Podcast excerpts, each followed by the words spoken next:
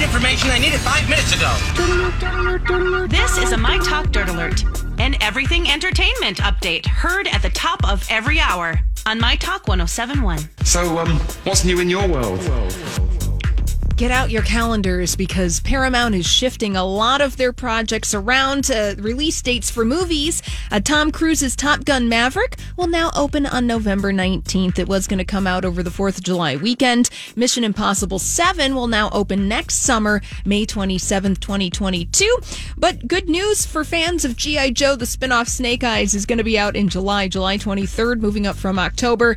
And Dungeons and Dragons with Reggae John Page, that's going to be out March 3rd, 2023. Oh, that's my going to be my hard for you calendar's guys. So full. I'm so excited. How about are you all guys these- going to balance a, dr- a Dungeons and Dragons movie and reggae?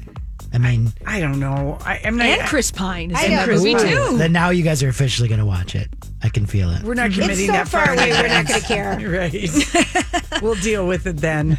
Uh, yes, you- you'll have Did to. you say Top Gun? Julie just told us No. Thanksgiving. No, it was coming you out. told us. You read the Tom Cruise thing and told me it was coming out No, I Thanksgiving. didn't say that. You said that. No, you said it November at 19th. the You show. said She's it. talking about Mission Impossible, Lori. No, no, no, no, no. Let's set the record straight here. Oh, Okay.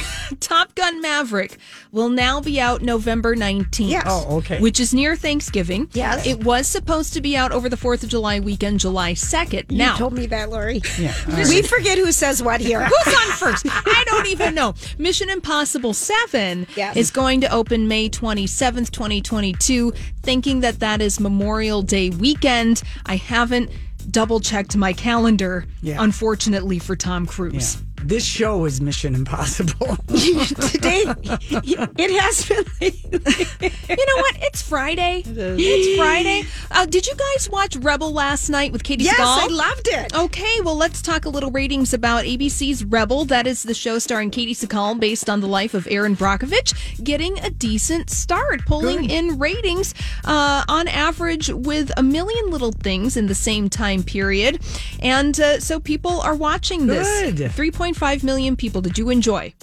yeah, You I, did. I thought it was fun. I have it on the DVR. I didn't watch it because I was watching hockey, Holly, if you can believe it. One episode of The Serpent and then hockey. Well, of course, you have to watch the hockey here. Yeah. I mean, oh, come on. oh All right. Well, that's all the dirt this hour. For more, check out mytalk1071.com or download the MyTalk app.